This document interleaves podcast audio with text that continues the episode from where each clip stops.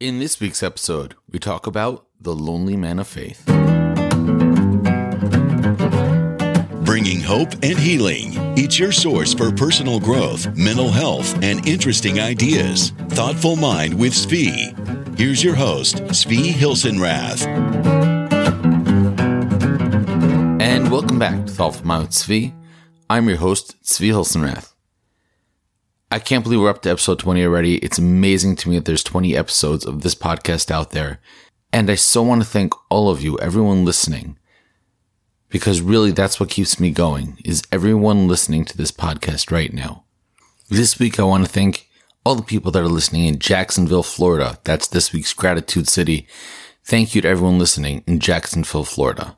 Today's topic is something that I've wanted to talk about since season one, but I never really felt ready to talk about it until recently. Recently, I've been speaking with a number of clients and the ideas that we're going to talk about today came up and my clients found it very helpful to discuss these things. Uh, if you listen, it might seem like a theoretical podcast, but this is actually a very practical podcast. This is something that applies to everyone over the course of their life. And thinking about these ideas now will prepare everyone for the future. This week, we're going to be talking about the ideas that were presented by Rabbi Joseph B. Soloveitchik in his article and later reprinted as a book, The Lonely Man of Faith, which was published in 1965. Uh, the essay itself is very beautifully written with at times very difficult vocabulary. And the essay itself is deep in a manner that's hard to convey. And I, I truly believe that it's worth the time and effort put into reading the original. It's written in a deeply personal style and he even speaks about how this is not a lecture and not really even an essay, but it's just one man faced with his own mortality, thinking aloud. Rabbi Soloveitchik noticed a dual nature found in all people and specifically within himself. And in order to explore that, he examined two accounts of the creation of humans as found in the Torah in the Bible. I'm going to take a moment to read both those accounts and the contradictions that Rabbi Soloveitchik found within them. In the first chapter of Bereshis and Genesis, the verse says, And God said, Let us make man in our image, after our likeness. They shall rule over the fish of the sea, the birds of the sky, and over the cattle, the whole earth, and every creeping thing that creeps upon the earth. So God created a man in his image. In the image of God he created him. Male and female he created them. God blessed them, and God said to them, Be fruitful and multiply, fill the earth and subdue it, and rule over the fish of the sea, the bird of the sky, and every living thing that moves on the earth. That's in the first chapter. A different account of the same events is given in the second chapter of Bereshis of Genesis. And here the verse uses a form of God's name that is in Judaism pronounced Hashem. And the verse says, And Hashem God formed the man of dust from the ground, and he blew into his nostrils the soul of life, and man became a living being. And later on, Hashem God took the man and placed him in the Garden of Eden to work it and to guard it. And then a little bit later, Hashem God said, It is not good that man be alone. I will make her a helper corresponding to him. And Rabbi Soloveitchik noticed a number of discrepancies between these two accounts. In the first account in chapter 1, the verse speaks about how man was created in the image of God, in Hebrew, B'Tselem Elokim, and there's no reference to what man himself is made out of. In the second account, the verse talks about the dust that man was formed out of, and how God had to breathe life into that dust, into that earth to create man. In the first account, Adam's given this responsibility to go out and fill the earth and subdue it. And in the second, Adam's given the job of staying in the garden and cultivating it. And the third contradiction is that in the first account, Adam and Eve, man and woman, are created together simultaneously, whereas in the second account, first Adam is created, and then later on is given a companion. And Rabbi Soloveitchik explains these two accounts and the contradictions between them as being descriptions of two equal and conflicting aspects of man. And I'm going to describe each of them separately, but it's important to realize that even though we're talking about Adam 1 and Adam 2 as if they were separate people, they're not. They're just two different parts of one person. And even though we're using the word Adam and the word Eve, we're really talking about all people when we speak about these two separate things. Every man, every woman has both these aspects within them. And so the first account in chapter one is the creation of what Rabbi Soloveitchik calls Adam 1. Adam 1 is created in the image of God. In this case, as Rabbi Soloveitchik says, man's inner charismatic endowment as a creative being. Adam 1 is focused on creating and building. The question he asks is how? How do I do this? On overcoming and mastering the natural world. Adam 1 is focused on furthering his own position in the world, not only within nature, but within all of mankind. Adam 1 is all about the logical progression of technology. Adam 1 is focused on now and this finite moment in time and space. He lives fully in the present and fully to address the present's concerns. He only looks at the past in order to gain knowledge from the past and more importantly, to evaluate the success he's had in his endeavors. And he looks to the future only to know what needs to be accomplished now. So Adam 1 is really a creature of the moment.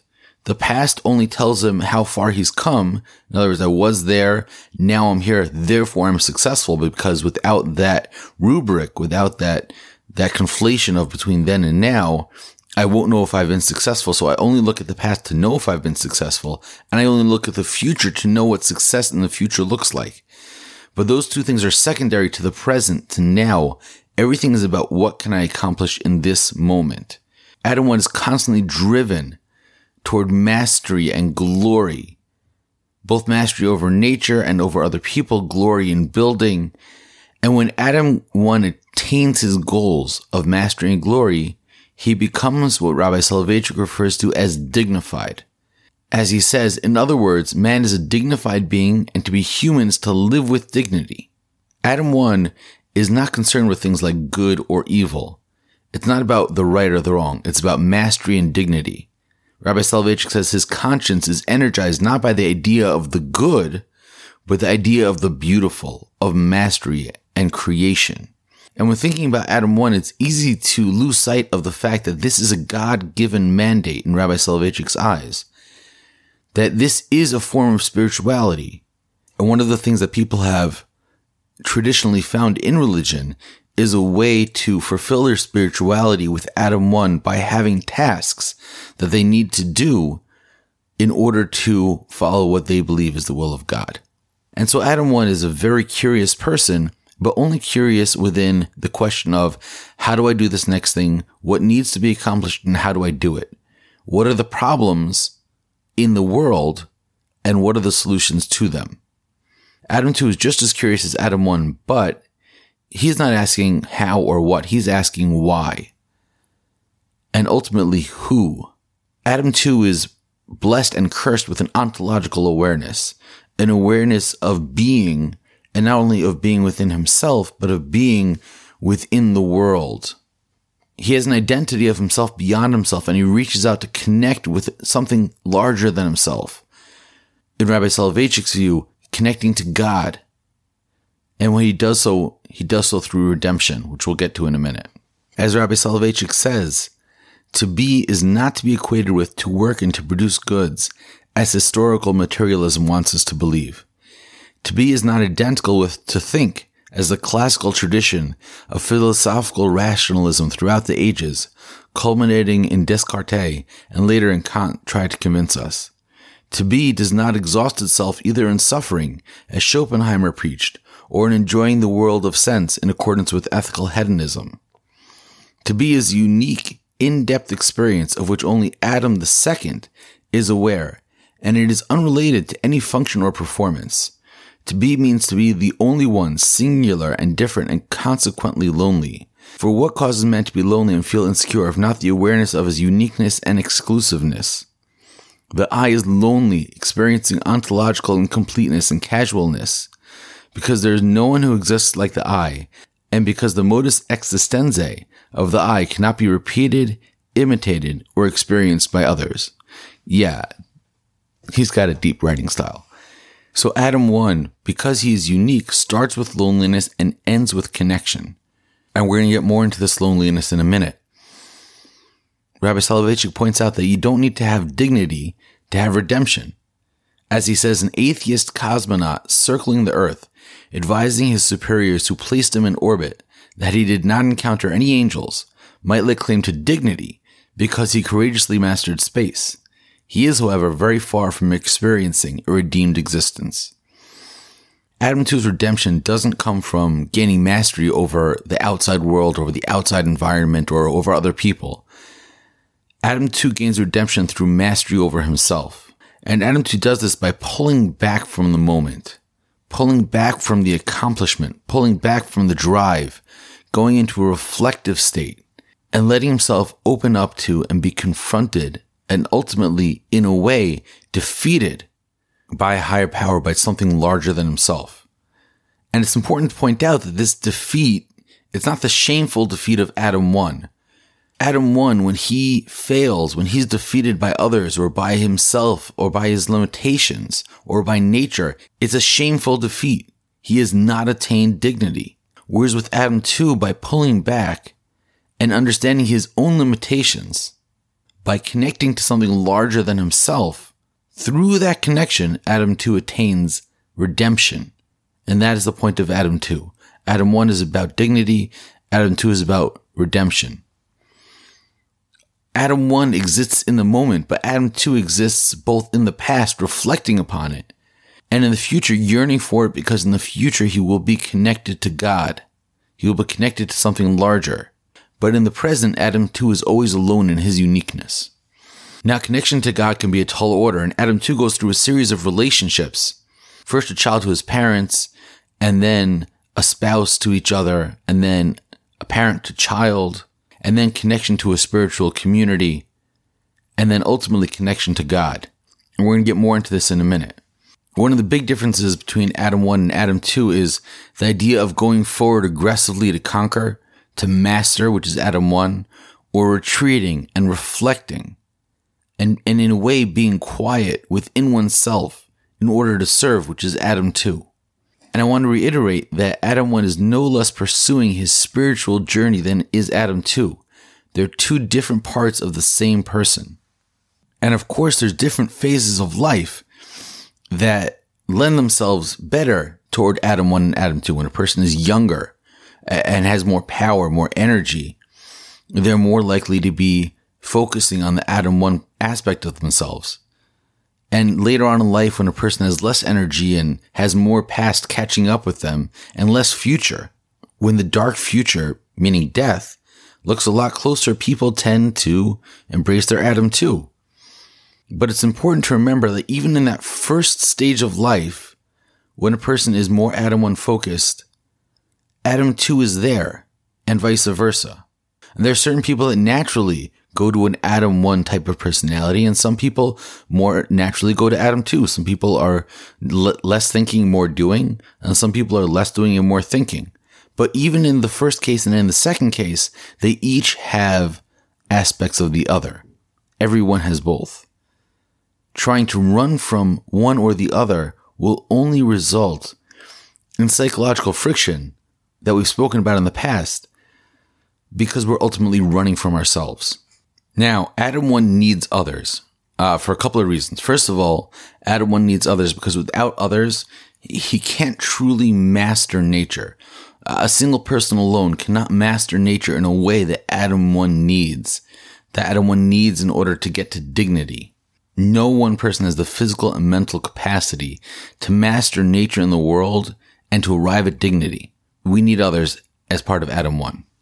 But Adam 1 has a deeper need for others because Without other people, Adam 1 cannot display his accomplishments. Without recognition, Adam 1 can't have dignity.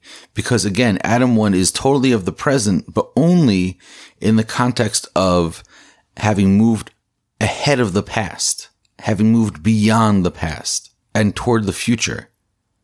And in the same way that without the reflection of what was and what is now, Without the recognition of others, Adam 1 cannot have dignity. And that's why Adam 1 was created immediately with Eve. He's never alone. This is not a spiritual connection that Adam 1 and Eve have. The connection that Adam 1 has with other people is not an ontological one, a one of connectingness within being, a spiritual connection. It's a practical connection. You and I will work together to achieve the future in the present. Adam 2, is by nature alone. because with his ontological awareness, with his awareness of his own being, of his own uniqueness, he's reminded of his own singularity, of his own aloneness in the world. And this happens even when Adam 1 is surrounded by others. Rabbi Soloveitchik says, Who knows what kind of loneliness is more agonizing? The one on which befalls man when he casts his glance at the mute cosmos, at its dark spaces and monotonous drama, or the one that besets man exchanging glances with his fellow man in silence. Because Adam 2 is so unique and is not only so unique, but is aware of his own uniqueness, it takes a very deep connection with another person or with God to have some kind of relief, some kind of reprieve from this loneliness. And in the text, in the Bible, it's only when Adam 2 retreats and sacrifices of himself that he's given another to connect with, that he's given Eve. It's through this connection, through this complementation of two people connected together spiritually that Adam 2 is relieved of his eternal loneliness.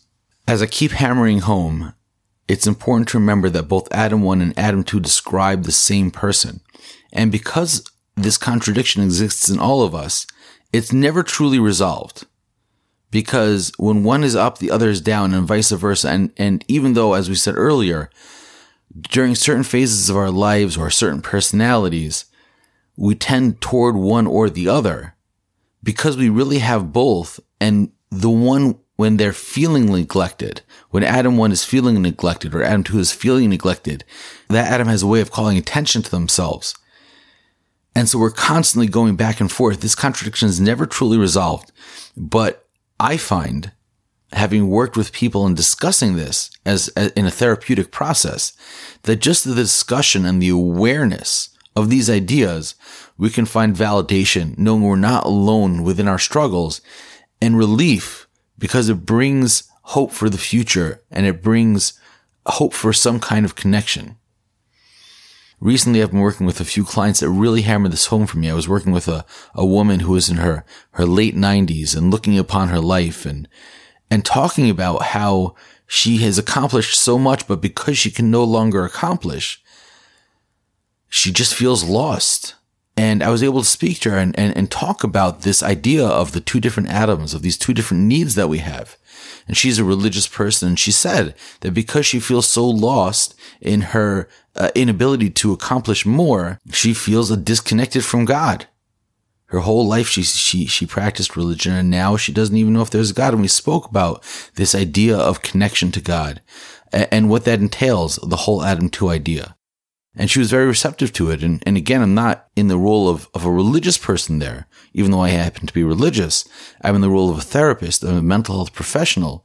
But I understand that this need of connection to something higher than yourself is, is a real need. And in discussing it, she was able to regain that connection.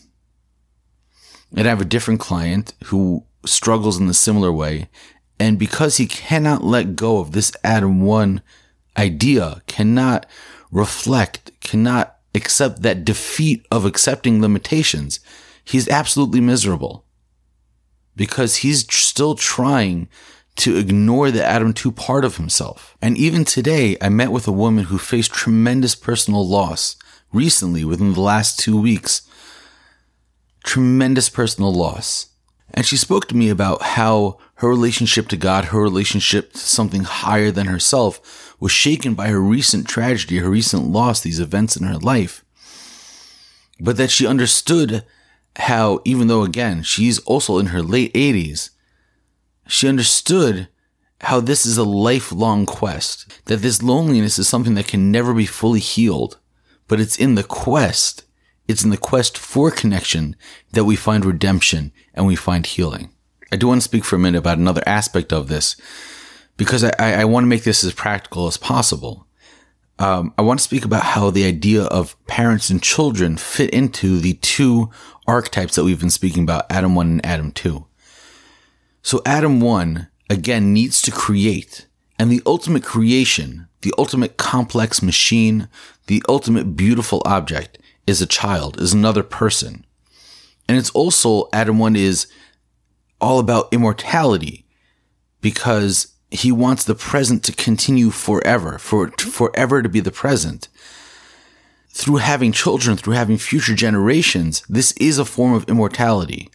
It's the defeat of the finite nature of man. There's another piece to it, which is that Adam 1 needs recognition of others. If there's no future generations, there will be no one to recognize how great and accomplished Adam 1 was in this generation. And therefore, Adam 1 needs children to create a generation that will recognize how wonderful and amazing this generation is. And more than that, by having a child, Adam 1 is able to take these two needs and fuse them together. These two purposes of creating and having someone recognize that creation. And as a child, Adam 1 needs his parents in order to maximize his potential. He's so dependent. The child is so dependent on the parents that without the parent, the child can have no kind of dignity because without the parent, the child cannot accomplish. Adam 2 also has a need for children because Adam 2 is all about the ontological connection, the connection of one being to another, ultimately to the higher being, but also through the connection to another of losing the loneliness and joining the loneliness together. And Adam 2 might find that ontological connection through the love and caring for and of a child. And on a deeper level, by connecting to the child, Adam 1 is connecting to the entire timeline of humanity, to his parents and their parents and their parents before them, and then to his children and their children and their children after them.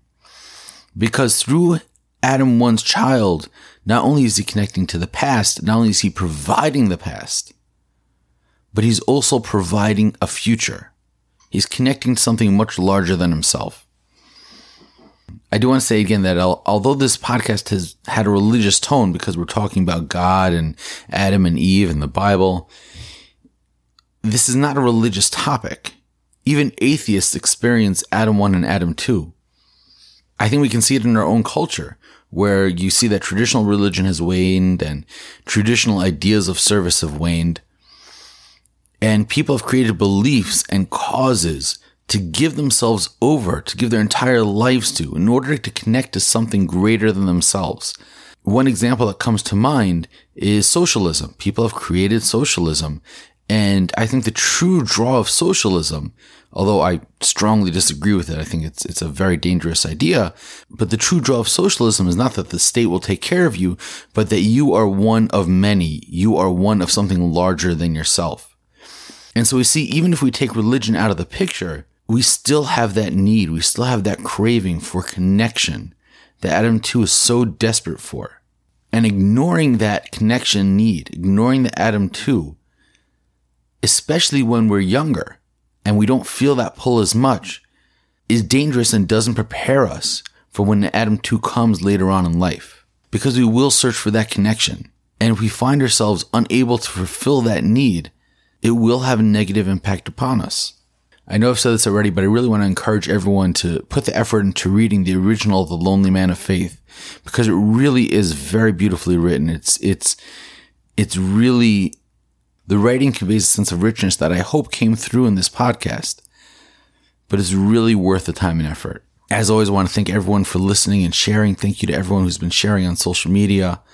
Uh, I really appreciate it. Uh, a couple of people have been sharing on WhatsApp and Facebook, and it, it means the world to me.